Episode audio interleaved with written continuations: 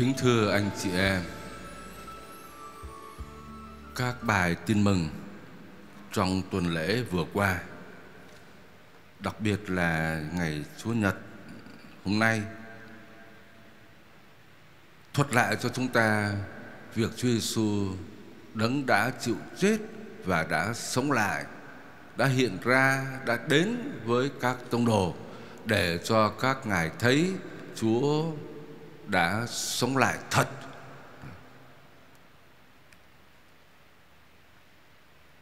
Chúng ta vừa nghe bài tin mừng kể lại việc Chúa Giêsu đã đến với các tông đồ. Trong các cái đoạn thuật chuyện về việc Chúa sống lại, thì các sách tin mừng nói rằng Chúa Giêsu đã đến hoặc là đã hiện ra với các tông đồ.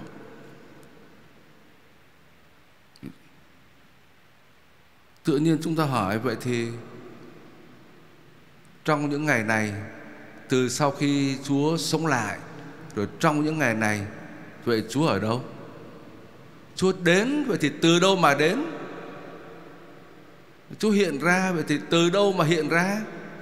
Chúng ta tưởng như là Chúa núp ở chỗ nào đó, Rồi lâu lâu rồi bay đến tỏ mình ra cho các tông đồ thấy một tí, Rồi lại về núp Thưa anh chị em Chúa Giêsu sống lại. Tức là đã bước vào một cái thế giới khác rồi. Bước vào một cái lối hiện hữu mới rồi. Một cái cấp độ hiện hữu khác với chúng ta. Cho nên chúng ta thấy cửa đóng kín mà Chúa vẫn đến được. Nhưng mà không phải là ma, bởi vì Chúa Giêsu đến với thân xác của Chúa mà là thân xác đã phục sinh, một thân xác đích thực. Cho nên là Chúa cho các tông đồ thấy các dấu đanh ở trên tay Chúa trong cạnh sườn của Chúa. Rồi lần khác thì Chúa còn ăn uống trước mặt các tông đồ Để Chúa chứng tỏ rằng mình không phải là ma Mà có thân xác, thân xác thật. Nhưng mà đó là thân xác đã phục sinh. Đã được biến đổi, Một thân xác đã bước vào một thế giới khác. Cho nên cho dù đóng kín cửa, Chúa vẫn vào được. Là bởi vì Chúa đã bước vào một cái cấp độ hiện hữu cao hơn rồi, một cái cấp độ mới rồi. Với thân xác, không phải là thân xác như chúng ta, một thân xác chiếm một chỗ ở trong không gian. Đã ở chỗ này thì không thể ở chỗ kia được và đóng kín cửa thì chúng ta không thể vượt qua được. Nhưng mà đây là thân xác mà thánh phaolô gọi là thân xác thần thiêng, thân xác thật, nhưng mà thân xác của một thế giới mới, của một cái cấp độ cao hơn. Ngày nay anh chị em thấy người ta hay dùng chữ đẳng cấp. Những người giàu có thì phải làm sao để chứng tỏ cái đẳng cấp của mình? Đẳng cấp làm sao? Là ví dụ đi ăn là phải ăn nhà hàng này. Nhà hàng có đẳng cấp, có tên tuổi, chứ không phải ăn nhà hàng không thể ngồi về hè được. Ăn món này cao lương mỹ vị để chứng tỏ cái đẳng cấp của mình. Đi xe thì cũng phải xe sang để cho thấy cái đẳng cấp của người ta. Đi chơi vào khách sạn thì cũng phải vào những khách sạn có đẳng cấp để chứng tỏ rằng mình giàu có mà thưa anh chị em, ăn uống này, đi xe này, đồng hồ này vàng bạc này, nó có chứng tỏ đẳng cấp cao đi chăng nữa thì vẫn là cái đẳng cấp thấp lắm. Là bởi vì sao? Bởi vì nó cũng chỉ là những đẳng cấp liên hệ tới cái thân xác của chúng ta thôi. Đó là cái đẳng cấp thấp nhất. Trên cái đẳng cấp ấy còn có một cái đẳng cấp của tinh thần có những người chấp nhận nghèo thôi, nhưng mà chăm lo cho đời sống tinh thần của mình, đi học, có văn hóa, có suy tư, cái đẳng cấp tinh thần nó cao hơn cái đẳng cấp thân xác. Nhưng mà cho dù có học giỏi, Cho dù có trí thức, Có nhà khoa học đến đâu chăng nữa, Nhưng mà cẩn thận, Có những người thì sống ích kỷ lắm. Co cũng chỉ biết có mình thôi không có tương giao gì với người khác cả. Cho nên cái đẳng cấp đó cũng là thấp. Còn phải tiến tới cái đẳng cấp của trái tim, Tức là mở rộng con người mình ra Để yêu thương mọi người, Để quảng đại với mọi người. Cái đẳng cấp của tình yêu Nó là đẳng cấp rất là cao của đời sống con người. Nhưng mà cho dù có đẳng cấp của thân xác, đẳng cấp của tinh thần, của đẳng cấp của trái tim chăng nữa thì cũng vẫn chỉ là cái đẳng cấp của chúng ta của cuộc sống con người trong thế giới này, cái thế giới hiện tại của chúng ta. Bên trên đó còn có một cái đẳng cấp khác nữa. Đó là đẳng cấp của cái cuộc sống đã được biến đổi. Đó là đẳng cấp mà Chúa Giêsu đã đi vào đó. Chúa Giêsu đã chịu chết và đã sống lại cái đẳng cấp hiện hữu mới, một cái cấp độ hiện hữu mới không còn lệ thuộc thân xác nữa. Và thưa anh chị em, với cái thân xác phục sinh đó, Chúa đã đến với các tông đồ. Trong bài tin mừng ngày hôm nay gợi lên cho chúng ta mấy cái điều chi tiết để chúng ta suy nghĩ. Chúa Giêsu đến với các tông đồ và các tông đồ nhận ra Chúa Lần thứ nhất là buổi chiều ngày sống lại, Rồi 8 ngày sau, Cái điều ấy gợi lên cho chúng ta thấy Là Chúa Giêsu đấng đã sống lại Ngày hôm nay cũng đến với chúng ta Một cách đặc biệt Trong cộng đoàn phụng vụ ngày Chúa Nhật. Ngày Chúa Nhật là ngày thứ nhất trong tuần, Ngày đầu tuần, Ngày chúng ta cử hành việc Chúa sống lại, Chúa Giêsu phục sinh Đến với cộng đoàn chúng ta rất tiếc là trong những ngày này chúng ta không thể đến nhà thờ để quy tụ, để mà đón mừng, để cử hành mầu nhiệm phục sinh ở tại nhà thờ được. Nhưng mà thưa anh chị em, là bởi vì Chúa Giêsu đã bước vào cái cấp độ hiện hữu nó cao hơn rồi, cho nên chúng ta hãy tin rằng ngày hôm nay Chúa Giêsu phục sinh cũng đang đến với từng gia đình của anh chị em. Chúa Giêsu đến đó. Thực sự là Ngài đến với anh chị em, Đứng đã chịu chết và đã sống lại rồi. Anh chị em bảo, tôi có thấy đâu. Đúng, Đâu có phải thân xác như thân xác của chúng ta Mà chúng ta thấy được, Mà chỉ có khi nào Chúa tỏ ra cho chúng ta thấy. Trong Kinh Thánh nói hiện ra Hiện ra nghĩa là gì? Có nghĩa là tỏ cho thấy. Trong tiếng Hy Lạp nghĩa là vậy tỏ ra cho mà thấy. Cho nên hôm nay thật sự Đức Kitô phục sinh đang đến với anh chị em. Mà chúng ta không thấy đâu. Mà nếu Chúa muốn, Chúa tỏ ra thì chúng ta thấy. Mà thật sự là Chúa. Nhưng mà cho dù chúng ta không thấy, cũng không sao hết. Chúa Giêsu nói với chúng ta làm sao? Phúc cho những ai không thấy mà tin. Mà chúng ta đừng bảo rằng cái niềm tin là niềm tin vu vơ, dễ tin không phải đâu. Chúng ta thấy các tông đồ làm sao? Các tông đồ cũng bắt đầu bằng thái độ không tin. Mấy bà phụ nữ ra ngoài mộ thấy là mộ trống rồi Maria Magdalena gặp Chúa rồi về kể cho các tông đồ. Các tông đồ bảo, chuyện vớ vẩn. Không có tin đâu. Rồi Tô Ma cũng vậy nữa. Lúc đầu đâu có tin đâu. Nếu tôi không được thọc tay tôi vào lỗ đinh của người Không được thọc tay vào cạnh sườn người tôi không có tin. Cho nên tất cả các tông đều Đều là những người bắt đầu bằng sự không tin. Nhưng mà sau đó Bởi vì đã được thấy Chúa Gặp Chúa Các ngài đứng trước một cái sự thật Hết sức là hiển nhiên Thầy của mình đó, Chúa của mình đó Ngày hôm trước bị đóng đinh Mà hôm nay đang ở giữa mình đây. Cụ thể thật sự với thân xác đã được biến đổi, cho nên các tông đồ mới tin và các ngài truyền lại cho chúng ta, thông truyền cho chúng ta cái kinh nghiệm đức tin đó cho nên hôm nay, cho dù ở tại gia đình, anh chị em hãy thật sự tin rằng Chúa đã sống lại và đang ở giữa với anh chị em trong chính gia đình của anh chị em và ở với chúng ta trên mọi bước đường đời. Phúc cho những ai không thấy mà tin. Chúa Giêsu đã bước vào cái cấp độ cao hơn rồi để Chúa mở đường để mai mốt chúng ta cũng đi vào tiến lên cái cấp độ hiện hữu cao đó. Đó là cái niềm tin và hy vọng của chúng ta. Điều thứ hai, chúng ta thử hỏi về Chúa Giêsu phục sinh đến với các tông đồ thì Chúa ban cho các tông đồ điều gì? Thưa Chúa ban bình an cho các tông đồ Mỗi một lần hiện đến, Chúa đều ban bình an cho các tông đồ hết. Hôm nay Chúa cũng ban bình an cho gia đình anh chị em. Cùng với ơn bình an Thì Chúa Giêsu đã ban cái hồng ân rất lớn, Đó là ban chứng Chúa Thánh Thần cho các tông đồ. Và nhờ hồng ân Thánh Thần, Các tông đồ cũng được Chúa Giêsu phục sinh, Ban cho cái quyền tha tội. Các con tha tội cho ai Thì tội người ấy được tha. Các con cầm tội ai Thì tội người ấy bị cầm lại. Chúa Giêsu ban ơn tha thứ tội lỗi cho chúng ta. Sau phục sinh, Chúa ban ơn tha tội cho chúng ta, Cho giáo hội, cho chúng ta hôm nay.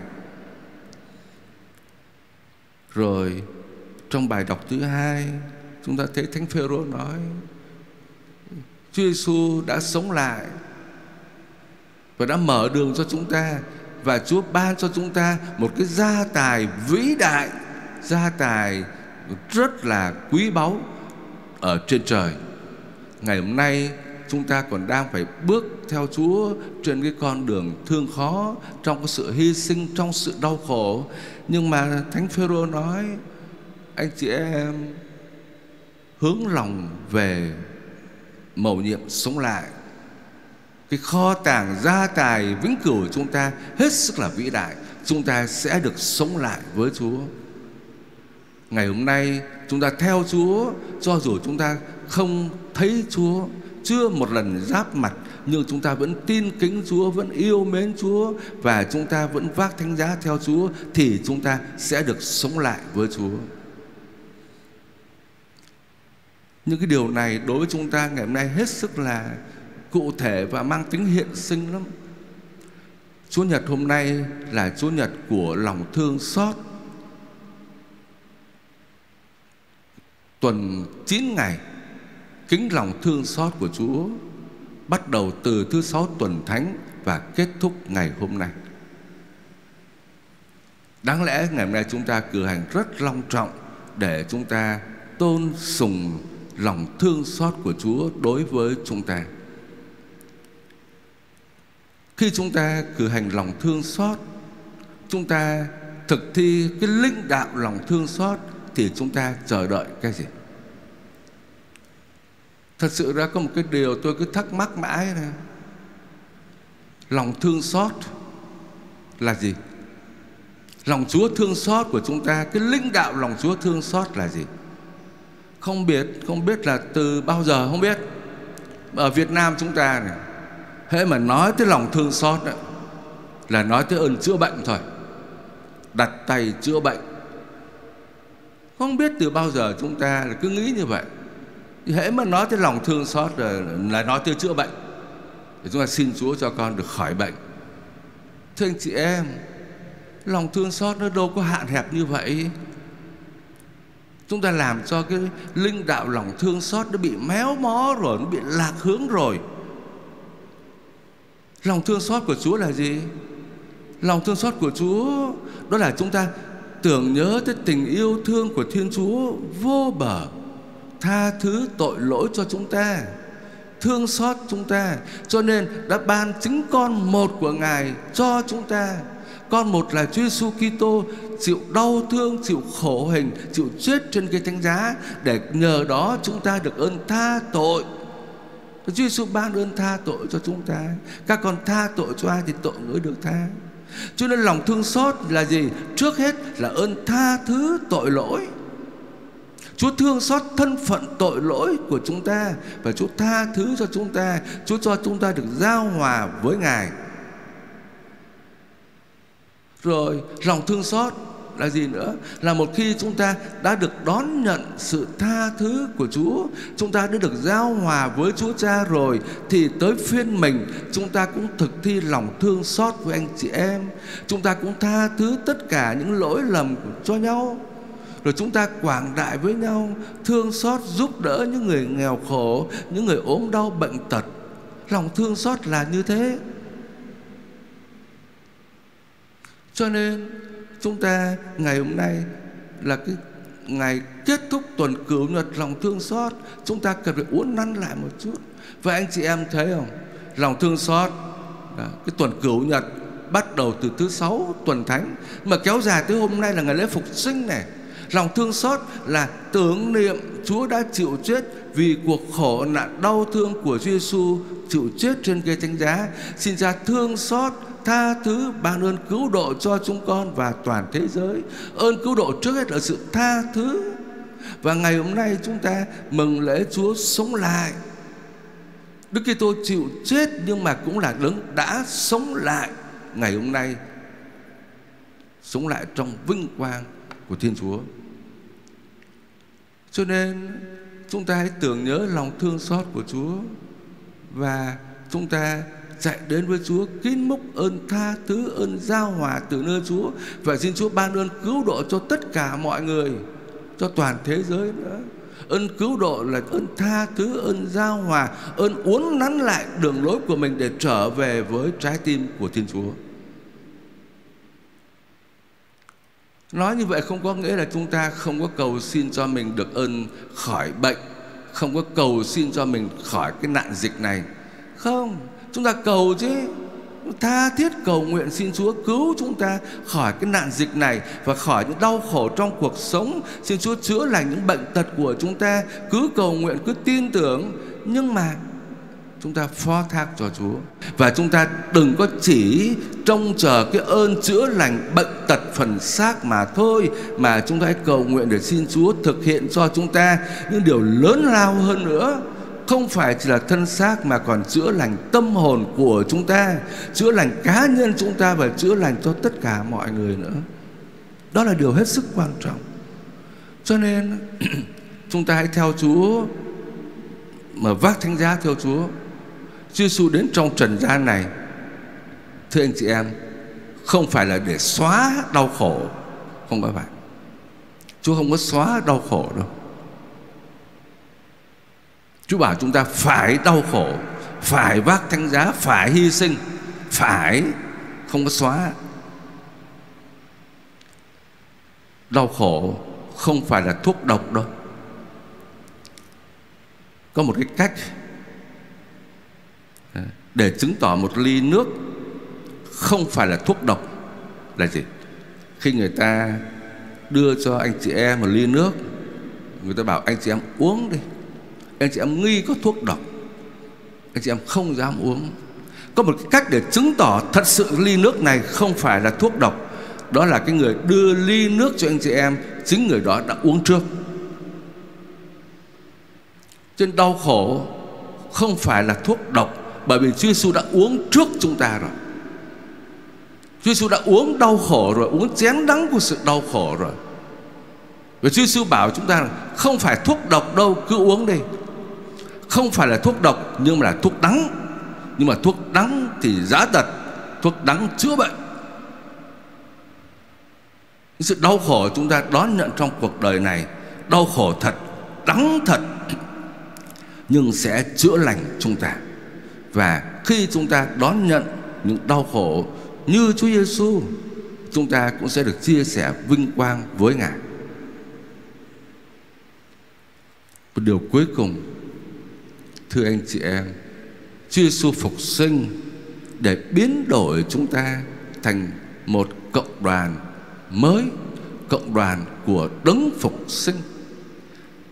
Trong bài đọc thứ nhất, Anh chị em thấy Thánh Luca Thuật lại trong sách Tông Đồ Công Vụ Cái cuộc sống của những người môn đệ Của giáo hội sơ khai làm sao? Họ quy tụ với nhau, Hiệp thông trong cầu nguyện, lắng nghe giáo huấn của các tông đồ, tức là lắng nghe lời Chúa, rồi cử hành lễ bẻ bánh, tức là cử hành phụng vụ thánh thể, rồi tất cả mọi người đều đồng tâm nhất trí với nhau. Rồi để mọi sự làm của chung, ai nấy được được hưởng tùy theo nhu cầu của mình. Đó là cộng đoàn của những người môn đệ đã được Đức Kitô phục sinh biến đổi ngày hôm nay chúng ta cũng phải nói rằng mình đây là giáo hội của Chúa, là cộng đoàn của Đức Phục Sinh. Đức Kitô Phục Sinh biến đổi chúng ta. Anh chị em hãy chứng tỏ cho mọi người thấy mình là người môn đệ của Chúa, mình sống cái đời phục sinh như thế nào. Không phải chỉ là chuyên chăm cầu nguyện mà thôi, mà anh chị em còn xây dựng cái cộng đoàn bác ái cộng đoàn hiệp thông trong những ngày này, anh chị em có một cái cơ hội rất là thuận lợi và rất là quý để chúng ta biểu lộ cái lòng thương xót đối với những người nghèo, giúp đỡ lẫn nhau. Không biết có ai trong anh chị em trong những ngày này lợi dụng tình thế khó khăn để rồi à, làm hàng giả, rồi bán hàng lên giá không? Lương tâm ta không cho phép đâu, không được làm như vậy mà nhất là lương tâm Kitô hữu nữa. Chúng ta lại càng phải giúp đỡ những người nghèo khó. Phải biết chia sẻ. Anh chị em đọc báo thấy có những cái cửa hàng ờ, không đồng đó, siêu thị không đồng. Ai cần thì đến đấy mà mua. Ở ngoài Hà Nội, giúp đỡ nhau trong những ngày khốn khó này. Hay là máy ATM phát gạo đó. Tấm lòng nhân ái bao la đó chúng ta là người môn đệ của Chúa, cộng đoàn của Chúa phục sinh, chúng ta còn phải sống như vậy và tốt hơn như vậy nữa. Cho nên anh chị em, trong cuộc sống hàng ngày, những ngày này, chúng ta quan tâm tới nhau đi.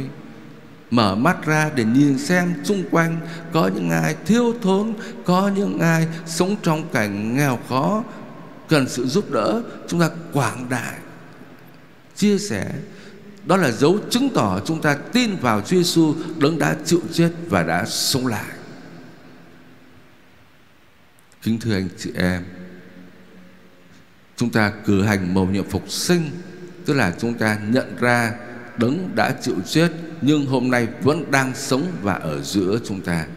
Xin cho chúng ta cảm nhận được điều đó, chúng ta tin vào điều đó để niềm tin phục sinh biến đổi đời sống của chúng ta cầu chúc cho anh chị em được bình an của Đức Kitô phục sinh. Amen.